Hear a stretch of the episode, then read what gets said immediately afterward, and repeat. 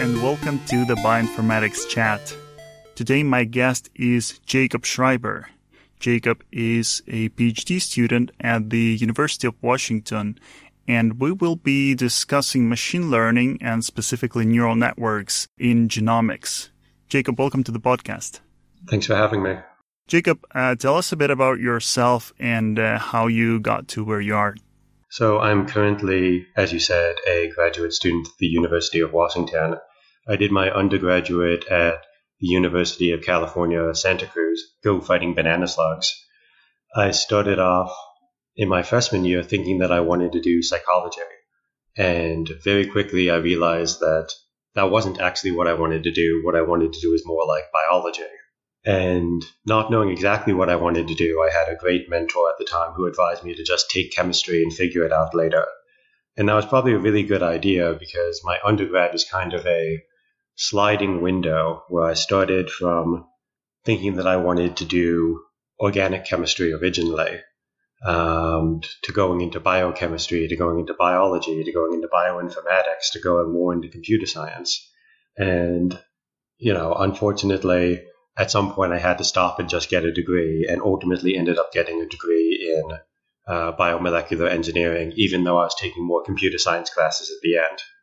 So at that point, I was really, even though I had this background in biology at this point, I was really interested in the computer science and particularly machine learning side that was happening. This was in around 2013 when I think the machine learning field was starting to really pick up. I was inspired to go into this machine learning thing by, I think it was the first iteration of Andrew Ng's machine learning course on Coursera, that I took that and I thought that was way more interesting than my coursework. And so when I was applying to grad schools, I was thinking that I really wanted to continue that.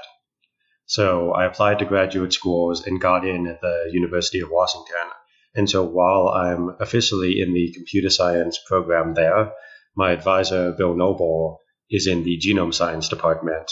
And most of the work that I do is related somehow to biological data.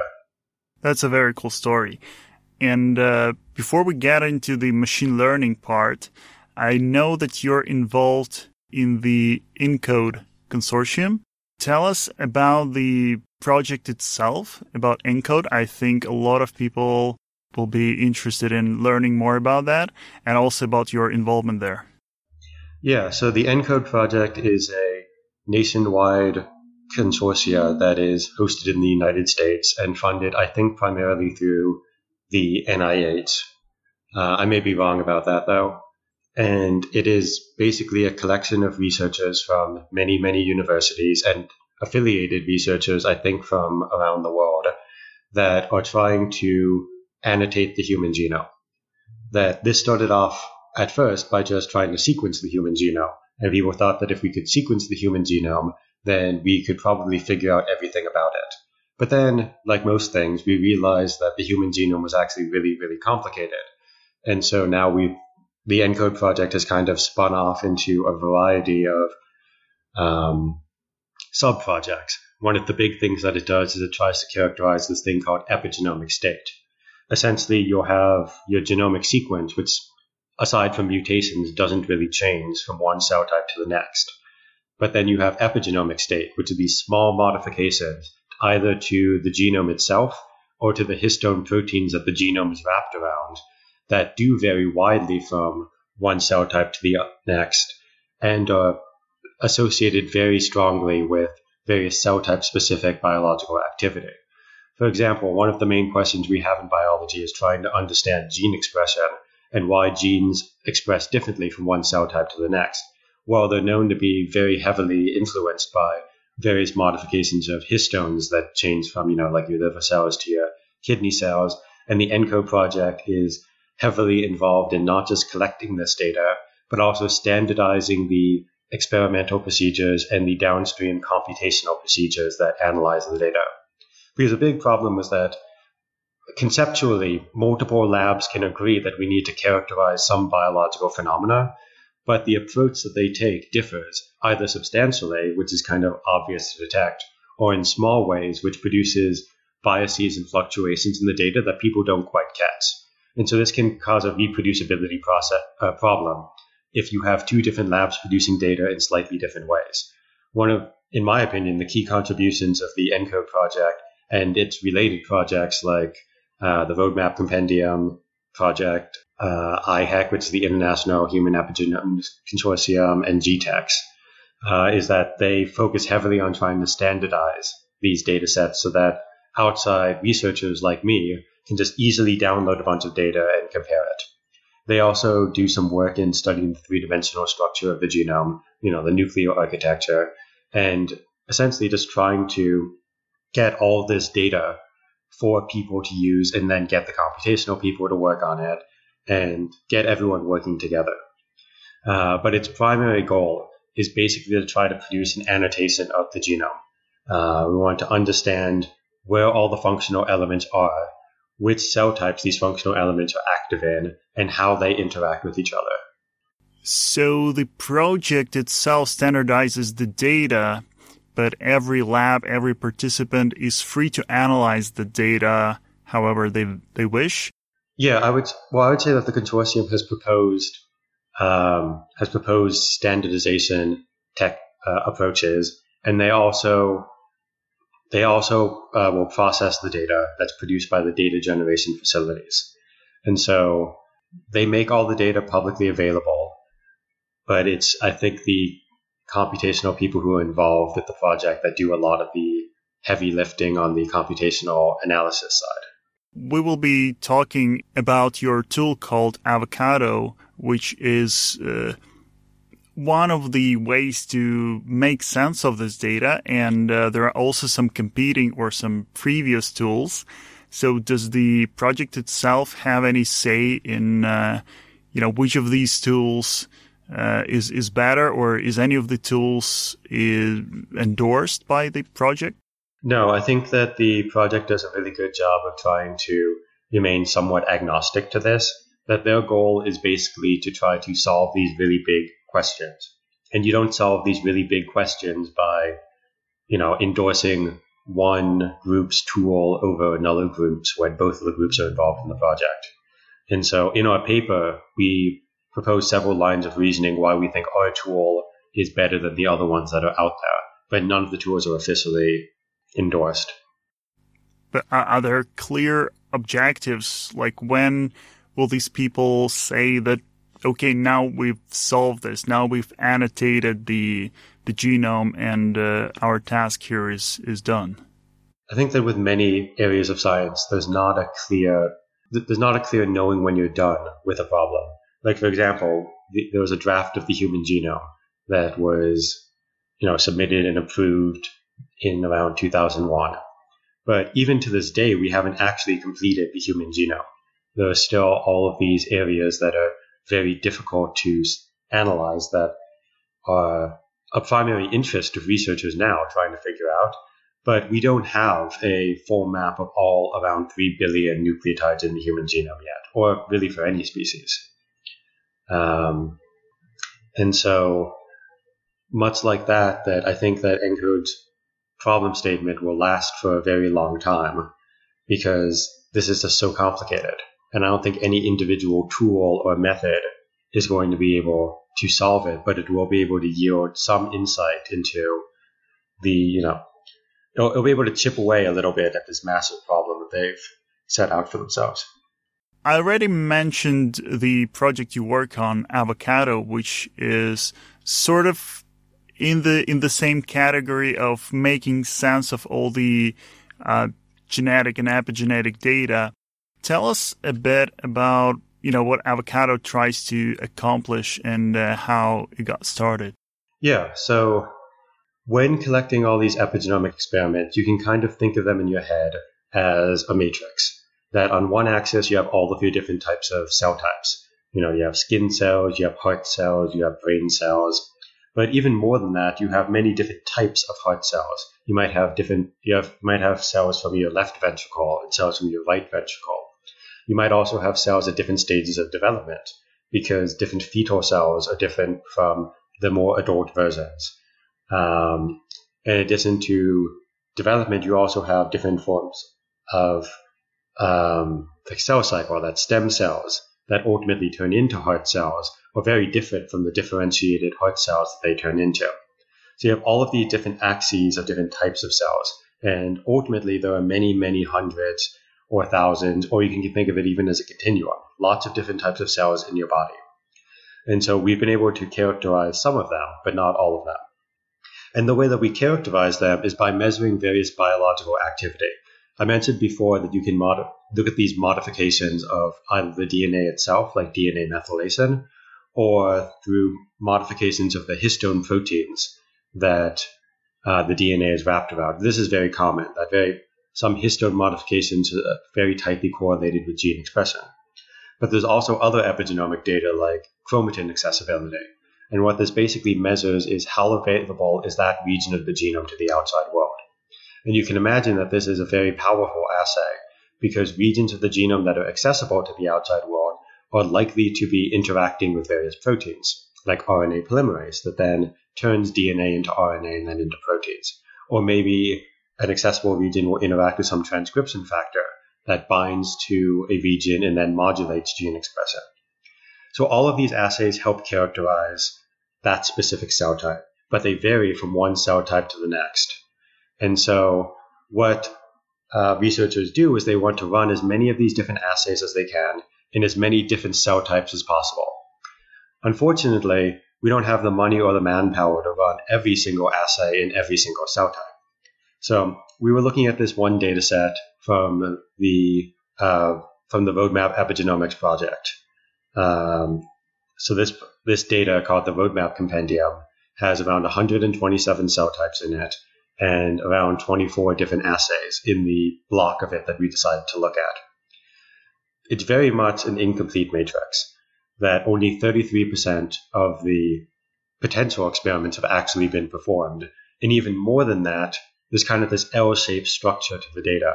This is because some cell types have been determined to be very important. And so researchers want to run as many assays as possible in that specific cell type in order to study it as well as possible. Then there are some assays that have been determined to measure a wide diversity of different biological knowledge. And so in this project, there was a set of 5 assays that were run in all cell types. So you can imagine that kind of has an L, where on one side you have this set of 5 assays run in all of your cell types.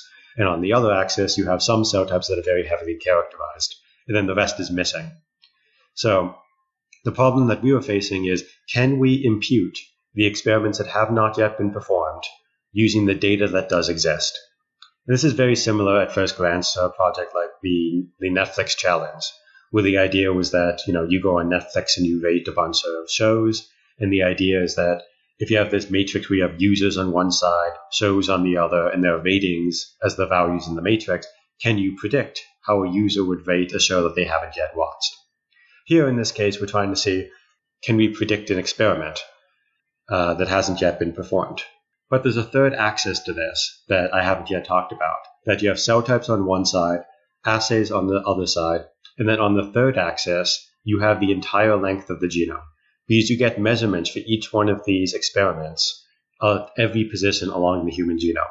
And so you basically have a tensor with 3 different dimensions, and one of them is very, very long. That in this case, there are 3 billion positions in the human genome, but we were modeling this at 25 base pair resolution just to try to be tractable. And that ends up with around 115 million positions in one of the dimensions of this tensor. So our first aim was, can we try to predict the experiments that haven't yet been performed? The second aspect was, well, ultimately, people want to try to interpret all of this data. The third of the Roadmap Compendium that's been collected is around 1,014 experiments. That's a lot of experiments, and if you're trying to make sense of all of that data, it's going to be super complicated, not just because there's a lot of data, but also because it's highly redundant, there are some biases in it, there are some things that you'd like to clean up about it. And so our first goal was to try to impute more experiments, giving us around 3,000 experiments total. But that's going in the wrong way. If you impute all of these experiments perfectly accurately, now you have 3,000 experiments instead of 1,000 that you're trying to make sense from. And so, it's useful in the sense that now you have measurements for all of these assays and all these cell types. But it's even worse because it's now more computationally intractable to deal with. So our second goal was, can we learn a low-dimensional latent representation of this data? Basically, can we go the other way? Can we go from 1,000 experiments down to, say, 100 informative numbers that are representative of that position in the genome? And so this is in line with the original ENCODE goals, because their original problem statement was, can we annotate the human genome? And this, you know, while studying different cell types is, of course, an important part of that, but ultimately what they want is an annotation that's kind of cell type agnostic. And so our goal here, can we reduce these 1,000 tracks that span 100 different cell types into a singular representation of human epigenomics, is very much the type of thing that they're interested in. So they are interested in a picture that's not dependent on different cell types, but do you have a track per assay, or do you also want to compress all the assays into a single track that sort of characterizes the various genomic elements? Well, yeah, so what we end up doing is we adopt an approach called deep tensor factorization. And the first part of that is tensor factorization. The idea is that you learn a latent representation orthogonally on all three axes of these tensors. So what you do is you learn a latent representation of the assays, and you learn a latent representation of the cell types, and you learn a latent representation of each genomic position. And each of these latent representations is independent from each other. That's the goal of factorization, which is to learn a latent representation that captures aspects of only that axis. And so you do end up learning a representation of all of the assays.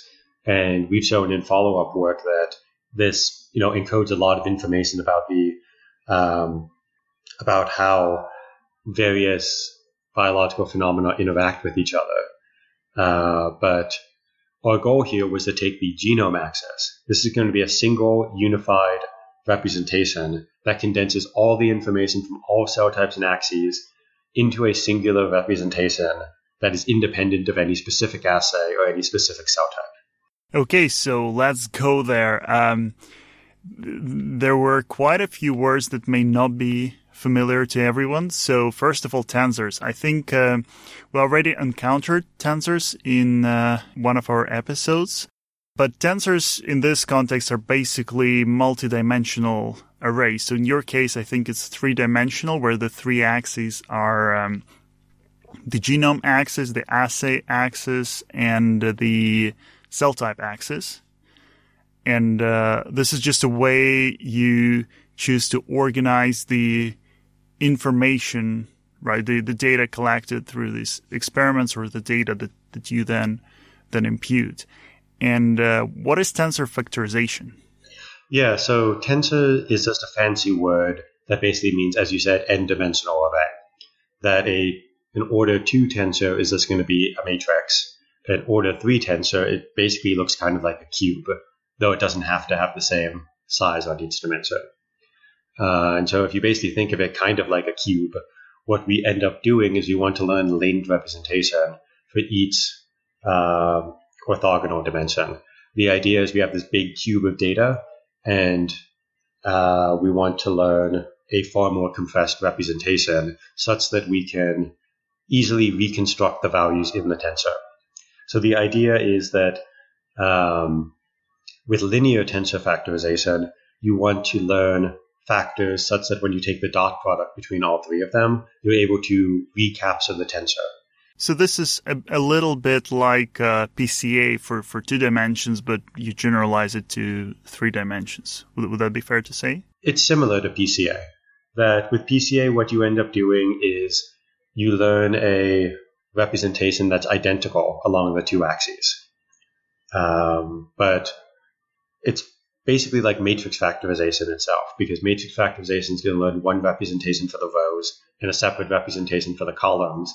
And the idea is that if you take the dot product between these 2, I think sometimes they're called skinny matrices, then you can recapitulate the values that are in the matrix itself. And so here, and also that when you recapitulate those values, it's thought to kind of remove noise and to remove, basically give you a cleaner estimate of the data that's really in there. And so here it's the exact same thing, except now we have a 3rd axis. And so now you're taking the dot product between three skinny matrices instead of two in order to recapitulate the values that are in the tensor. So also we extend this by, instead of doing linear tensor factorization, we're doing deep tensor factorization. Right. So the normal tensor factorization was a previous project, which I think was called PredictD or something like that. Predicted, yeah. So this was work done by another student in the lab, and it was essentially linear tensor factorization, but it was an ensemble of models. And so what this ended up giving you was it would not solve the problem where you wanted to learn a low-dimensional compression of the data, because you ended up representing each position with, I think, like 800 parameters anyway. And so going from 1,000 experiments to 800 parameters ended up not being that big of a compression. So you're saying that in order to build a precise enough model, this is just how many of the components they had to assume in order for this to be faithful to the data. Yeah, so one of the weaknesses of that model, to be clear, that model was very cool at the time, that I thought that it was the appropriate way of solving the imputation challenge, which is why I thought that it would be cool to build off of that work. But one of the challenges that it faced was that as a linear factorization model, you had to have the same number of factors along each dimension. And so you can imagine that if you have a small matrix, like, you know, the cell types and assays, like 127 different cell types, 24 different assays, you can probably fit any of that in memory. But if you have 115 million positions along the genome representation, that's going to kind of put a limit on the number of genomic factors that you can learn. And so you may think that you need more factors to represent each of the cell types from each other, but fewer factors on the genome axis. But you can't do that in the linear factorization setting without, you need the same number of factors on each dimension. Right. So going back to my very imperfect PCA analogy, that's like the number of principal components that you choose, right? Exactly.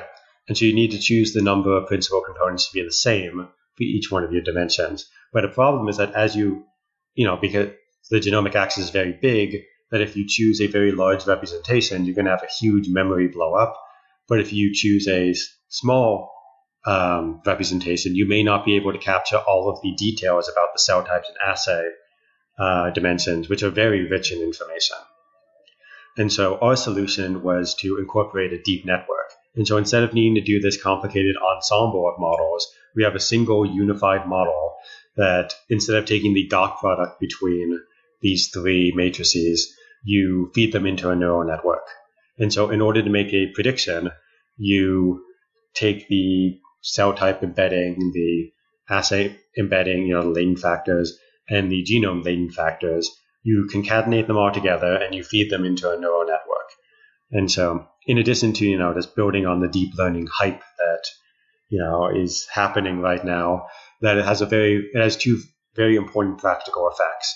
The first is that now you can select a different dimensionality for each one of your dimensions. And so we use that in order to find an appropriate dimension size for each axis independently.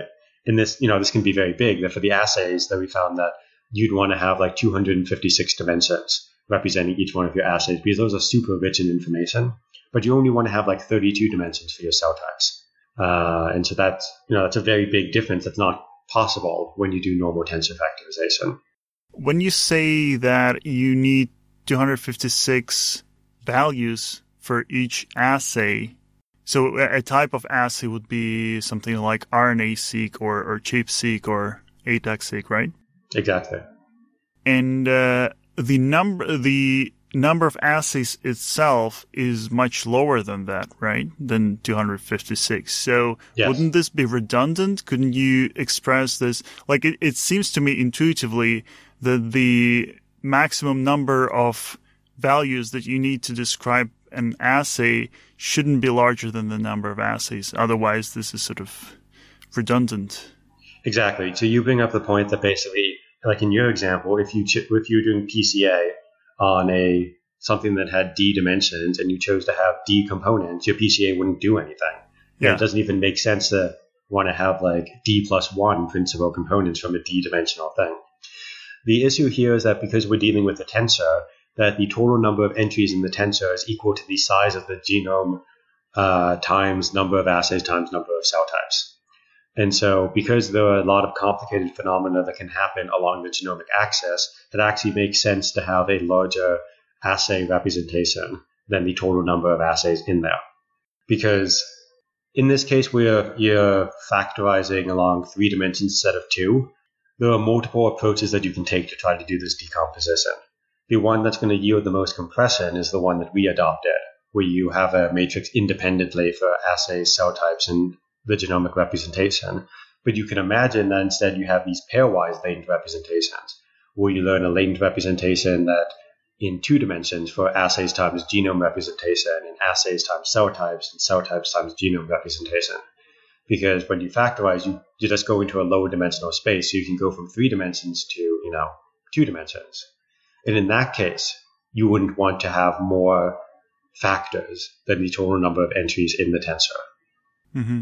I was just thinking that if you have the number of dimensions equal to the number of assays, that then your neural network could in principle learn that, and you would choose like just a diagonal matrix, and your neural network could learn that, if there's one in this row, then we apply these rules, because it's a neural network, you can do anything. But I guess you want also to limit the size of the network itself, and so there is a compromise there, so you can have a larger network and fewer dimensions, or more dimensions and smaller network? Is this how it works? So I think that another way of saying that, what I was saying before, is that if you have a matrix with d dimensions and you try to learn something that has more, and you try to learn a representation where each, if you're trying to factorize that, and so the latent representation for the columns is equal to the number of rows. If you have a d by d dimensional matrix, and you try to learn a latent representation that has d hidden states, you can just copy the matrix, and you get a representation that's perfect. But here, for each assay, you don't have a number of values equal to the number of cell types. You have a number of values equal to the number of cell types times the whole genomic axis. And so your representation has to compress all of the data of that assay along the entire genome. And so 256 is a very small compression of the 115 million times, 127 cell types that exist. Right. So the model, in addition to being a tensor factorization approach, also incorporates a deep neural network. The idea here is that instead of using a dot product in order to combine the latent factors, it uses a neural network.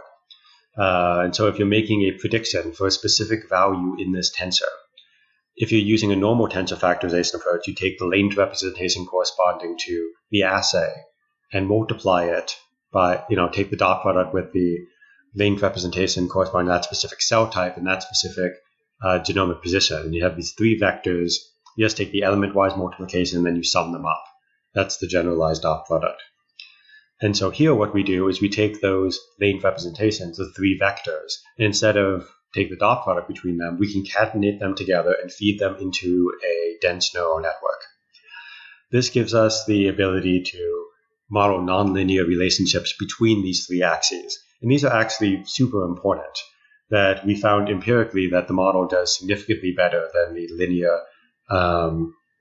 It does better than the linear factorization approach that was done by my colleague. But in two ways. The first is that yield better imputations, which is the main task that it was trained on.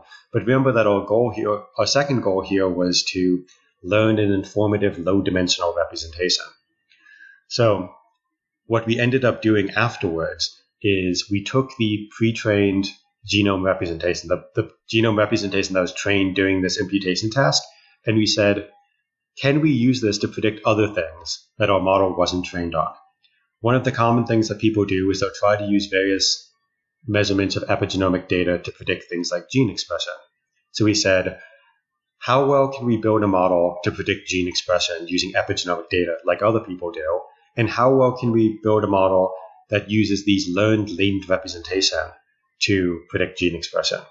And what we found is that in all of the 47 cell types that we looked at, that our latent representation was able to predict gene expression much better than using the epigenomic data from a single cell type, like trying to predict gene expression in the cell type K562 using epigenomic data in the cell type K562. This wasn't one specific phenomena either.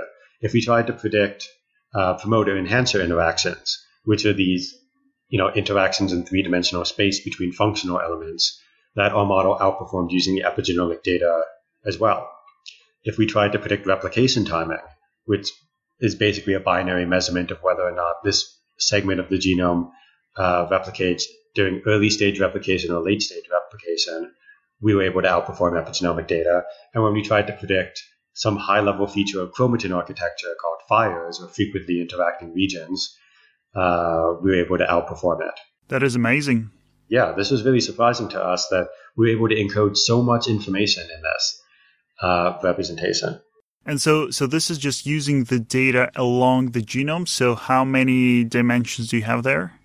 So when we're making these predictions using the cell type-specific epigenomic data, that can range from between 5 assays and 24 assays to make predictions in that cell type. In comparison, the linked representation that Avocado learned was 110 dimensions. And to be clear, this was a single representation, that this wasn't one representation per cell type. This was a single representation, was able to make predictions across a variety of cell types more accurately than the cell type-specific data. And so we thought this was really interesting, and we figured that ultimately one of the sources of information that Avocado was really heavily utilizing was the fact that it was trained on multiple cell types of data. And so what we included as a baseline next was, what if we build a model that uses all data from all cell types to make predictions in some specific cell type? This is basically a control that says, if we just use all of the data that Avocado was trained on, can we build a model that outperforms using the cell type specific data? And so, to be clear, this is like trying to predict gene expression in K562, not using just measurements of epigenomic state in K562, but using measurements of epigenomic state in all 127 cell types we care about. And kind of surprisingly, we found that this dramatically outperformed using data from a single cell type across every single task. What we found is that in tasks that involve complex regulatory activity, like predicting gene expression and predicting promoter-enhancer interactions, that the Avocado representation outperformed using all of the data from all the cell types, showing that it does indeed seem to get rid of some biases and redundancy, whereas in tasks that involved very low-resolution chromatin architecture stuff, like the fires and the replication timing, that using the full Roadmap Compendium even outperformed Avocado. So this is kind of surprising, because when you look at the literature, almost all prediction tasks are phrased as, we're going to take an epigenomic state from some particular cell type and predict epigenomic state in that same cell type. And that makes sense. If I want to predict gene expression in a cell type, I'm going to use the data from that cell type. But what we found analytically was that you should be using data from many, many cell types, because we think this is going to have a regularizing effect. You can imagine that if there was some noise in your experiment, that you thought that some region was an accessible peak, but it wasn't really an accessible peak, that it would not show up as an accessible peak in any other cell type. And so this may serve as a de facto regularization of your machine learning model, basically as some notion of confidence in epigenomic state in the particular cell type you care about. And to be clear, in those two cases, the first case when you use the data just for this particular cell type, and the second case when you use all the cell types, the model itself, both the tensor factorization model and then the predictive model, the model itself is the same. It's just a matter of training on a different set of data, different size of data. Exactly. So in all of these comparisons, we used gradient boosting for a few reasons. The first reason is that it proves very competitive across a variety of tasks. The second is that it's invariant to the scale of the data. And so we didn't want to be introducing some form of biases associated with different scales of data across different cell types or something, that all tree-based models are rank-based. And can you talk about what gradient boosting is? Yeah, so gradient boosting is a general framework where what you do is you train a machine learning model to predict not the actual value you care about, but the difference between what your model is currently predicting and the truth. And so you're basically trying to take steps along the gradient. We'll start off with some like very basic prediction value. Like let's say that it's a regression task and you're trying to predict a continuous value, and you start off by predicting 10 for everything. Then you're going to get some error associated with each one of your training points.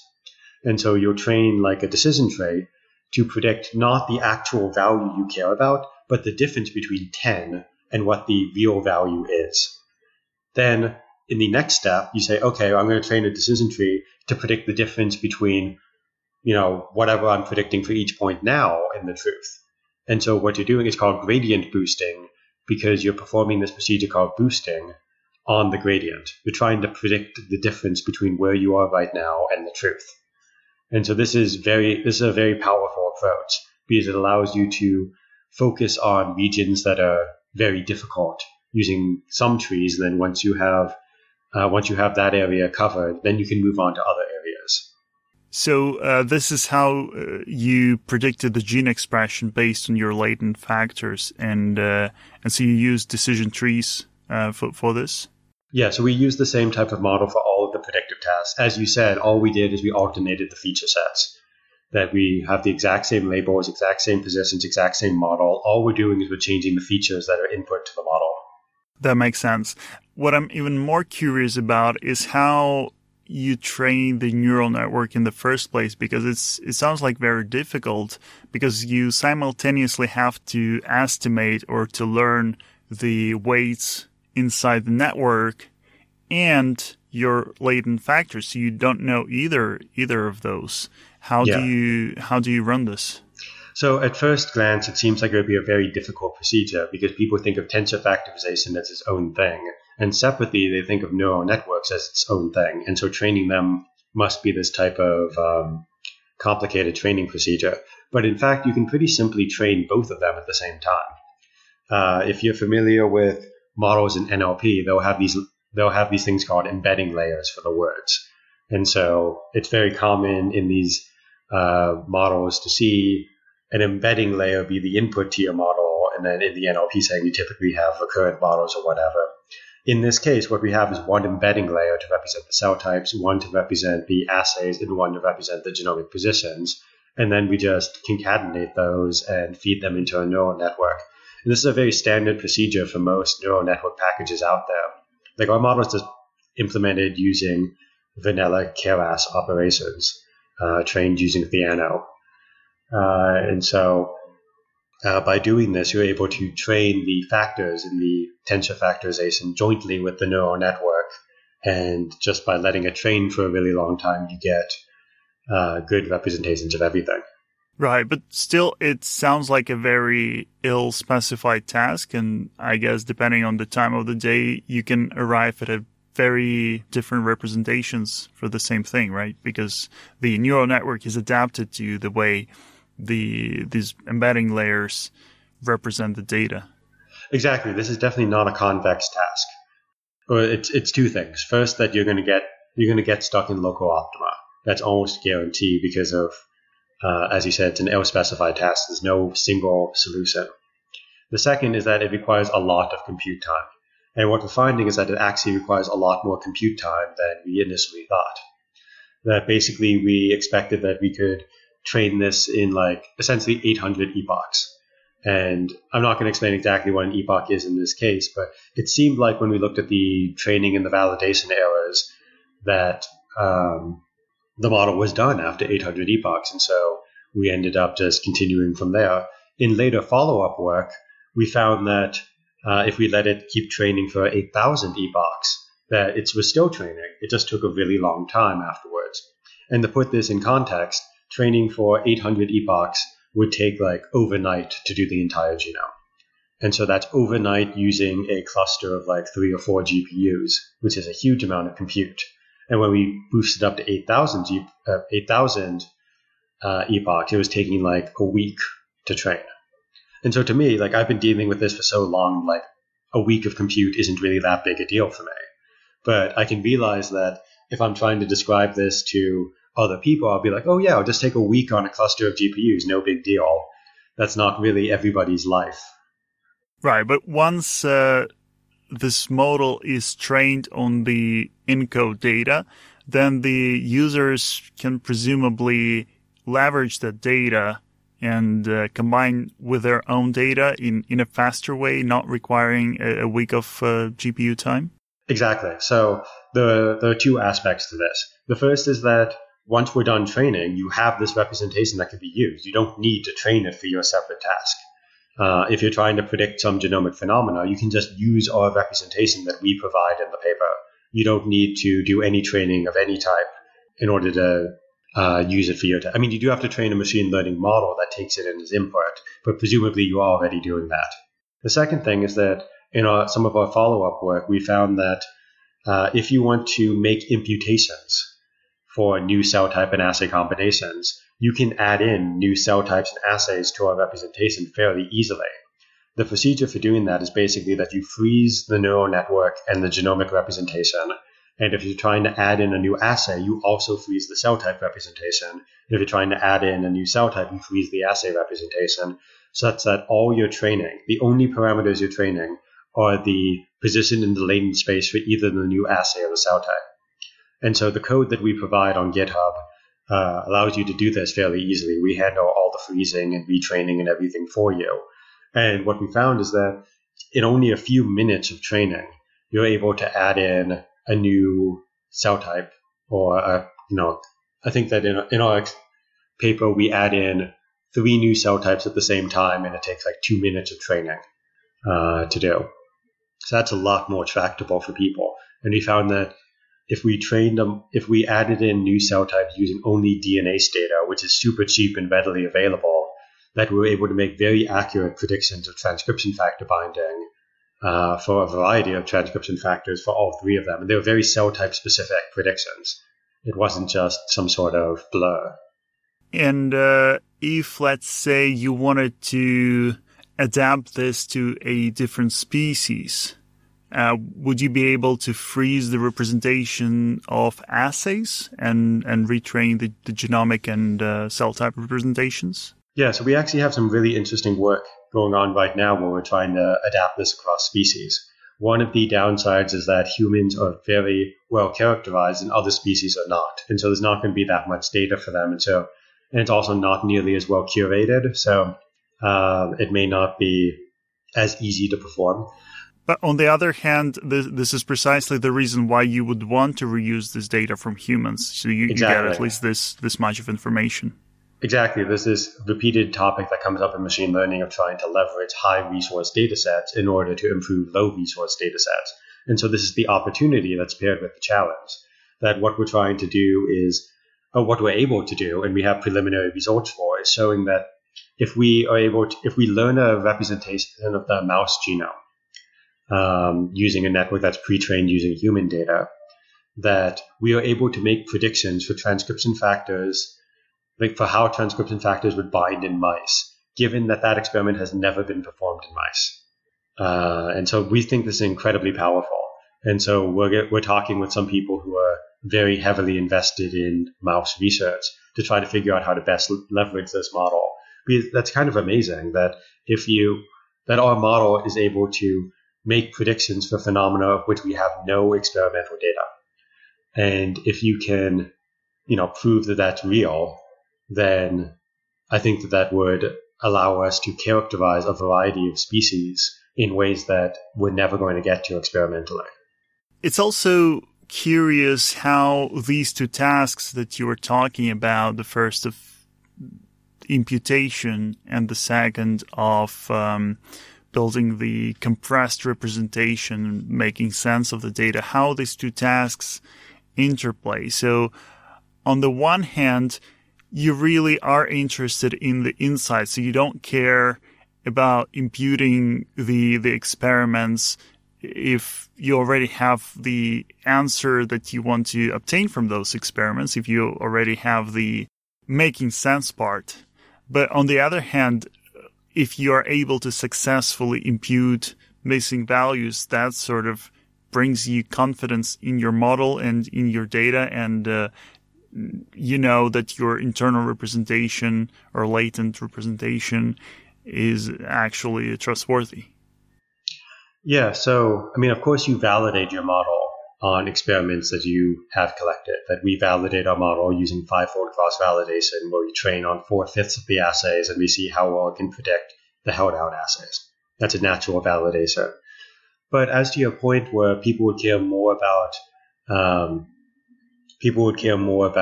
the imputations for experiments that haven't been performed, that really varies from scientist to scientist. Some people would care about imputations for experiments that haven't been performed. There's a lot of evidence that shows that the imputations of experiments that have been performed served as a denoised version of the track.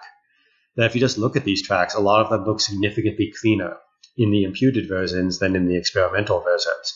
And in our paper, we show that using imputed versions of the real assays can yield better predictive performance on various tasks. And so we have some hypotheses as to why this is, but we can, like, a lot of these experiments are very imperfect.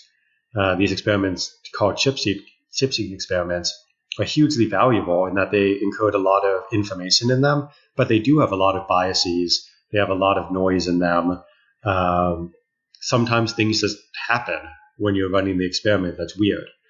I think that one of the first imputation approaches, ChromImpute, spent a portion of their manuscript talking about how you're able to do quality control using the imputations and the experimental data. That if the difference between the two is high enough, you can imagine that what's happening is that there was some quality control issue. They are able to identify things called sample swaps, where something was called, assay 1 when in fact it was assay 2.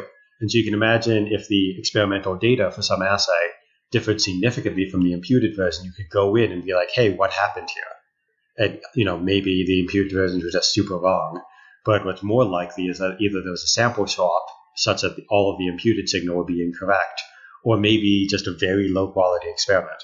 And they show that they find some low quality data in the compendium as well using the imputations. So these imputations have a lot of utility to them. There's a lot that you can do with them. And I think there's a lot of research that can be done using these imputations. That sounds very useful indeed. I was just thinking that a priori, there is no reason to combine these two tasks in a single model or a single tool. In principle, you could have a separate model for imputation, a separate model for sort of dimensionality reduction and factorization. But this just provides this free benefit. So if you take, I think, most of the dimensionality reduction algorithms, like, I don't know, T-SNE, right? There is no great way to validate whether this T-SNE makes sense. You could color the dots by the, cell type or something like that, and just look whether the clusters make sense to you. But every person interprets T-SNE differently. But here you have simultaneously, because it's a single model, you have a sort of proof that your, this latent representation is actually valid because it has this predictive power. Exactly. That it serves as, imputation can serve as one of the tasks you're using to validate this latent representation. It's a very powerful task because, it's a very high resolution, sophisticated task, very structured, that you need to be able to get correctly.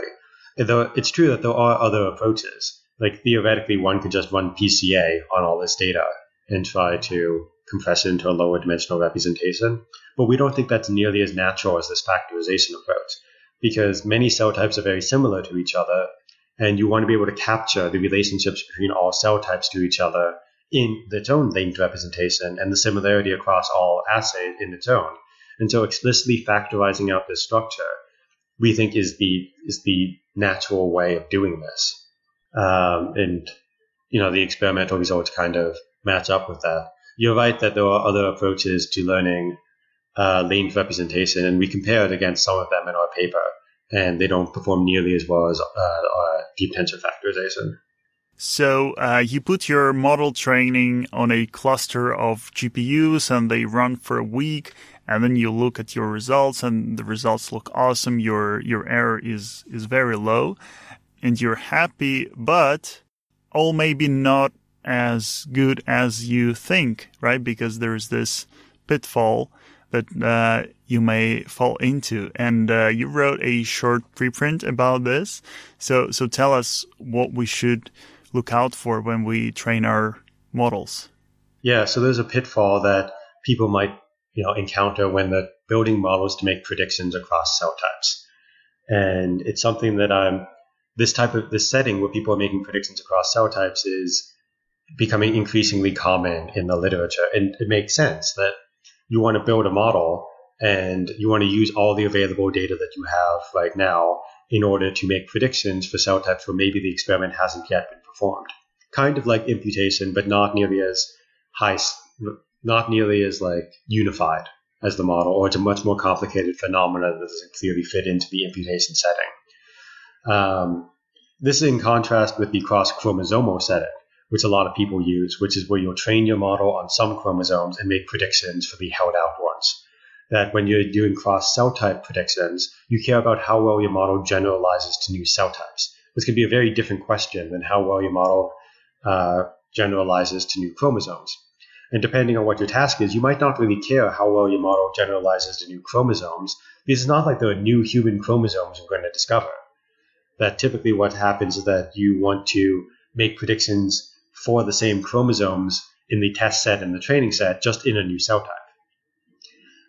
And so the pitfall that we describe is that because a lot of these biological activities are similar from one cell type to the next, just using the average activity of your label in the training set is a very good predictor for your test set. And we had to do this in the Avocado paper and in the follow-up work, where basically we said, if we're trying to predict DNase, which is one of these assays, in some held-out cell type, a good predictor of that will probably just be the average DNase activity in all of these cell types in our training set.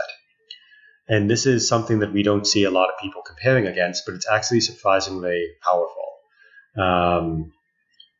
So one of the things that we did is that there was a recent ENCODE Dream Challenge, which is basically one of these grand predictive challenges that are occasionally hosted, and it was about predicting transcription factor binding.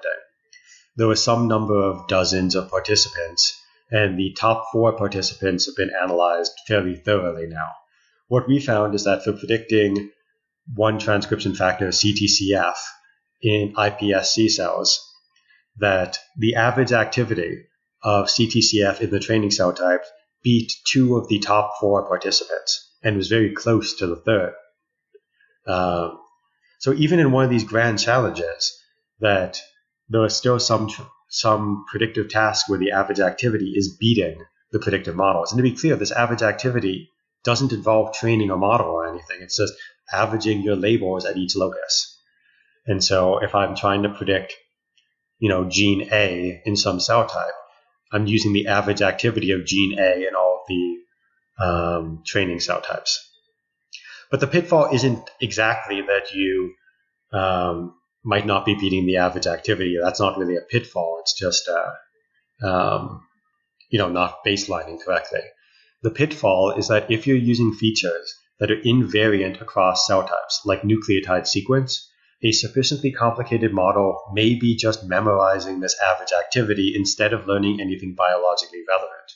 If you're not comparing to the average activity baseline, you may see improved performance as a function of model complexity and think that your model is picking up on increasingly complex trends when all you're doing is just memorizing the average activity.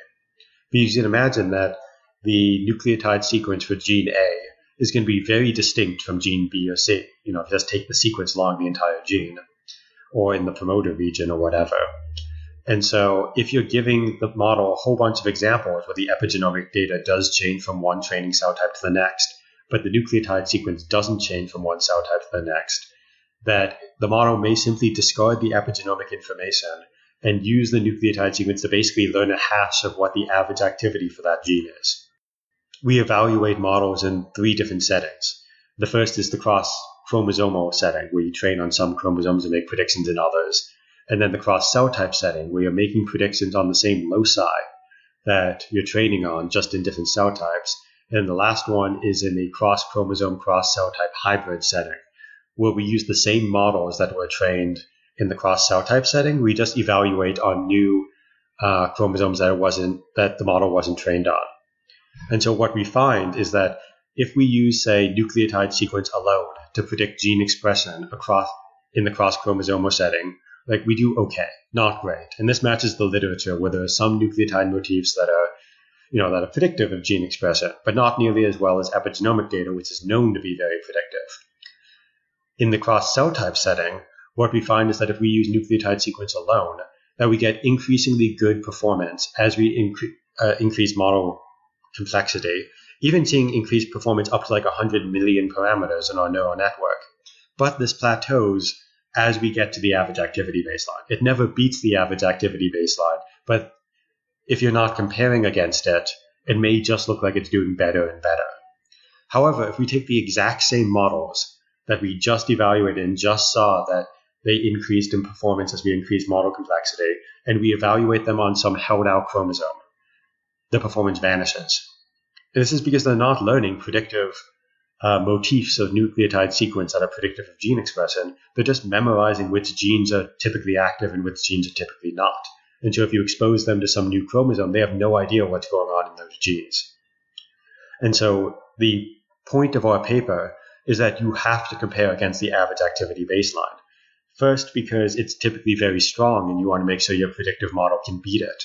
But secondly, because if you aren't careful, your model may just be memorizing it. And so you want to make sure that you're actually beating it before releasing a predictive model into the wild. Can there be a case, so you're referring to the average, right? So like the arithmetic mean or something.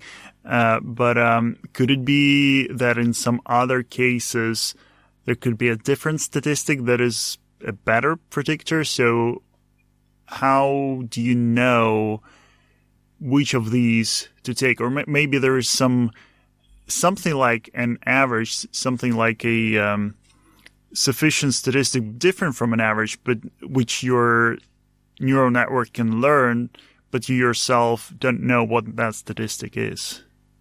Yeah, so taking the average is certainly the simplest statistic you can use. I think that, taking the average of values minimizes the mean squared error. The average is the minimizer of the mean squared error within. And so I think that should be sufficient to try to control for this. Right. So the statistic is just a function of your objective function or your error function rather than something inherent to the data, which I guess makes sense. Exactly. Like if you're using mean absolute error instead of mean squared error, you'd want to use the median. It's just, depending on how you look at this, like looking from the classical statistics viewpoint, this seems obvious. But on the other hand, these neural networks can learn all sorts of crazy stuff. And it's interesting that they can or cannot come up with anything better. Like, could they combine some other data? I don't know.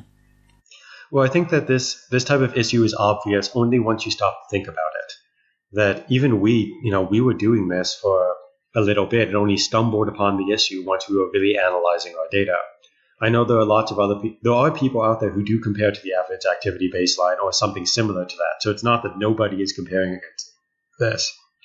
But I'm just worried that there are other people out there who are very good intentioned, but are simply unaware of this. And this is something that I see as we get a lot more computational expertise into bioinformatics. And there certainly are papers out there that make cross-cell type predictions and don't compare against, well, what happens if we just use the activity in a related cell type? Right. Yeah, I was just thinking that if you have just the expression data, then probably the best you can do given the mean square error is the average. But if you then add some other covariates like epigenetic data, then could it still? So I'm trying to figure out what the bad thing here is. Is the bad thing that we're not outperforming the average, or is the bad thing that we're learning, we're sort of over memorizing the nucleotide sequences? In principle, we could beat the average baseline by incorporating some other data while still doing this ugly memorization of the sequence data. Yeah, so it's definitely a bad thing to not beat the average activity baseline when you want people to be using your predictions. If you are releasing a model that says, I can predict, let's say, promoter-enhancer interactions in a new cell type, use my predictions until we have experimental data, you need to make sure that your predictions outperform the average activity. Because if I, as a downstream user, could get better predictions by just averaging the experimental data we have, rather than using your complicated model, I'm incentivized to use the average activity because it's simple. Naturally, that's not going to capture anything biologically interesting because you're going to get the same predictions for each of your cell types. But if it's better performance than your model, then the predictions that your model made may not be practically useful. The pitfall, though, which, you know, our paper is titled A Pitfall That You in Building Machine Learning Models. The pitfall is that you may inadvertently be memorizing the average activity. And so that's why you have to compare against the average activity. That's why we think you have to compare against the average activity. But then the question is, if you beat the average activity, does that mean you haven't fallen into the pitfall? Right? Because you could still be memorizing the sequence, just doing something a little bit smarter than taking an average using some additional data. Right. It's certainly, you certainly shouldn't compare against the average activity, and the second you start beating it by even a little bit just to declare victory, you should be analyzing your models a little bit more than that. But the idea is that once you're beating the average activity baseline, you are learning some cell type specific signal. And so the question of whether or not you're memorizing it a little bit, you probably are. These complicated neural networks end up doing weird things. And I don't think it's necessary to factor out any type of memorization of the average activity. But there are ways that you can circumvent it. The first is that if you include the average activity as a feature into your model, then it has no need to try to memorize this because you're giving it the information directly. And so in that case, what you'd have to do is you'd have to measure the average activity of a set of held out training cell types that are held out from the cell types that your model is trained on, just to avoid any train test leakage. And when you get that, then you would, if your model has this average activity, then first it should be simpler to beat because all you'd have to do is output the same thing that you input to get the exact same activity. And so any improvement upon that should be improvement in performance. And the second is that you can actually phrase the task not as predicting the value, the biological activity directly that you care about, but in predicting the difference from the average activity. And so if what you're saying is like, you have some housekeeping gene that's active in every cell type, and you want to make a prediction for it, then you're probably going to predict that's not different from the average activity, and so just like a zero. And so that will cause your model to focus on learning patterns that are predictive of differences between the cell type you care about and the average activity. And so, you know, these both utilize the average activity explicitly, one as an input to the model, and second as changing what the output of the model is. And so if you're not beating the average activity, you might consider using these in this manner. And there have been some papers recently that have shown that by explicitly doing that, they get significantly better performance. But also there is this idea that you talked about where you can do cross-chromosomal predictions. And this seems to be completely immune to the pitfall because there's no point of memorizing the sequence. It's a completely different sequence. The only thing you can memorize is like this specific regulatory elements or the specific coding sequences if they matter, but nothing more than that, right? Yeah, so that's definitely true that you're not going to fall into this pitfall in the the cross-chromosomal manner. The issue there is that it really depends on what your model is trying to do. If what you're trying to do is build a model to see, can I predict gene expression from, you know, this measurement of chromatin architecture, then certainly doing the cross-chromosomal setting is valid because you're seeing, can I do this? What is the connection between these? Or like if I give 100 measurements of epigenomics data, I want to say which ones are important for predicting gene expression, then the cross-chromosomal setting may be useful.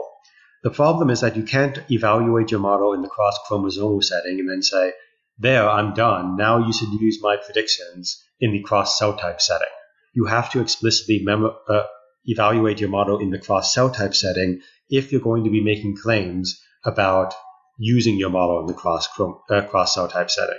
Right, but what if you validate using this, I don't remember how you call it in the paper, but basically where you have simultaneously cross-cell type and cross-chromosome? Yeah, so one of the things you can do is this, we call it the hybrid approach, where you are evaluating on both a cell type you didn't train on and a chromosome you didn't train on.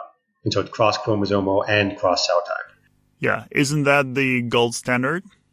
I think that it is a useful way of identifying whether or not you've fallen into the pitfall, because if you have fallen into the pitfall, then there's going to be a wild divergence between your performance in the cross-cell type setting and the hybrid setting. That being said, I think there's some disagreement about whether or not it's the gold standard or not. For me, the idea is basically that at some point, you're going to need to provide predictions for the entire genome. And so either you have a model that was trained on some set of chromosomes and is making predictions on the same set of chromosomes. In that case, you have to evaluate in the cross-cell type setting and may fall prey to this pitfall, or you'll have to be training an ensemble of models, each of which was trained on a subset of chromosomes and made predictions in some held-out chromosome. And it's an ensemble such that you have each chromosome held out to one of these models, and then you can make predictions entirely in the hybrid setting. I don't think that's necessary or even a thing that you should aim to do. I think that what you should be aiming to do is just evaluate your model in the cross-cell type or the hybrid approach or whatever approach you would like, but make sure that you're evaluating your model on the same set of loci that you're going to be providing people predictions for. If you are providing people prediction, there's nothing wrong with training your model on every single chromosome and then making predictions at every single chromosome using the same model, as long as you evaluate your model based on its ability to do that and so that it outperforms using the average activity. So if I understand correctly, you're saying that we shouldn't use the hybrid approach for evaluating the model if we are going to predict across the whole genome. If you are building a model that is trained on every chromosome with the goal of using that single model to make predictions at every position on the along the genome, the hybrid setting is not sufficient to show that your model isn't overfitting. But it can be a useful tool in proving that your model isn't doing that. But it shouldn't be used alone. But we include that setting primarily to demonstrate that as you increase the number of parameters, it looks like in the cross-cell type setting, you are getting better performance if you're falling into this pitfall, but that this performance isn't real biological activity. So if I'm going to predict something along the whole genome, what I think I'm getting from you is that it's sometimes useful to actually learn something or even memorize something sequence-specific or gene-specific, as long as the performance is good enough, as long as the performance is much higher than average, then it's fine. So it's bad to fall into the pitfall, but it's okay to step into the pitfall a little bit. Yeah. That basically, if we knew everything about cell state, we would be able to make predictions about gene expression using nothing except measurements of cell state for that specific cell type. That's a given. That if we knew everything about how, if we had all the measurements possible, the average activity wouldn't be a thing. But the fact that the average activity is a thing means that we don't have enough information about cell state yet. We don't know everything there is out there. And so there are going to be these biases which arise because we don't know everything about the cell state. Like with housekeeping genes, that if we could always predict that a housekeeping gene was going to be active based on whether or not it had an activating mark next to it, then we would always beat F its activity. And so until we have all of these measurements of cell state that allow us to, routinely overcome F its activity, then we have to compare against it. Because this is basically saying that we are making do with the information that we have, but there's still more work to be done. There's still more experiments to be performed. Like in the last few years, measurements of chromatin architecture have become very common to collect.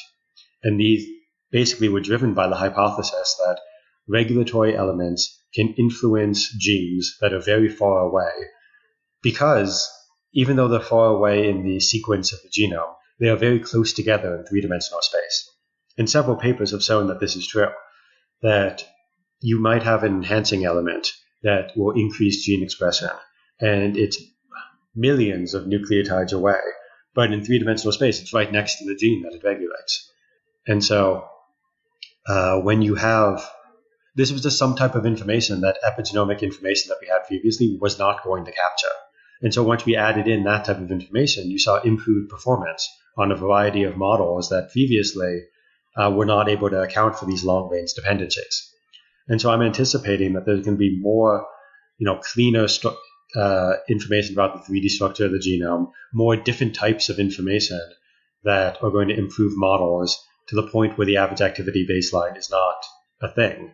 But until we have that type of information, the average activity baseline basically represents all the information about the cell we don't know, all these biases that we can't model simply from the epigenomic information that we have. And so it's important to compare against that if you're building a model, to get back to your question, that is trying to make predictions across the genome, you have to compare against it. You're probably not going to be totally ignoring it if you have these features like nucleotide sequence that are cell type independent. And so I guess, like you said, it's okay to kind of step into the pitfall in the sense that it's okay to be aware that this is an issue and to utilize it, to leverage it to build better predictive models, but it's not okay to ignore it. That makes sense. And in Avocado, is the genome sequence one of the covariates that you use? I guess it might be like one of the assays?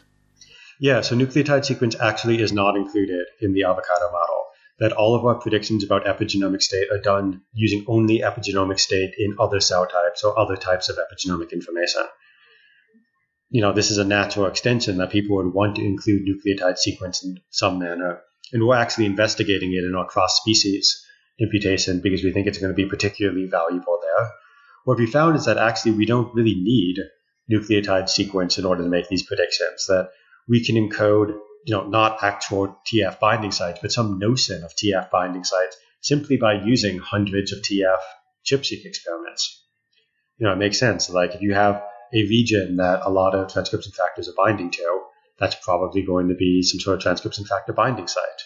And so, if you then try to make predictions for some new transcription factor, that you might want to be aware that that site has a lot of transcription factors binding to it. And that's, canonically, that's done using nucleotide sequence where you identify the specific motif that biophysically interacts with the protein. But here it's done entirely by saying, it's entirely in a data-driven manner, saying lots of stuff is binding here, so be aware of this site. Interesting. Cool, Jacob. I think... this information will be very useful to people who develop their own models, develop and evaluate their own models. And certainly the tool you're working on, Avocado, will be very useful to practitioners in the field. Before we wrap this up, is there anything else you want to talk about? I think that we're good. You can find the pre-trained Avocado model and the imputations for it on my GitHub repository, that we have 2 papers out so far that describe the usage of Avocado in learning latent representations and yielding imputations. And I'd be more than happy to answer any questions that anyone has about the model, the average activity baseline, and anything else that we've discussed today. Perfect. And we'll put all the links to these resources in the show notes for this episode. And Jacob, thanks a lot for coming to the podcast. Thank you again for having me.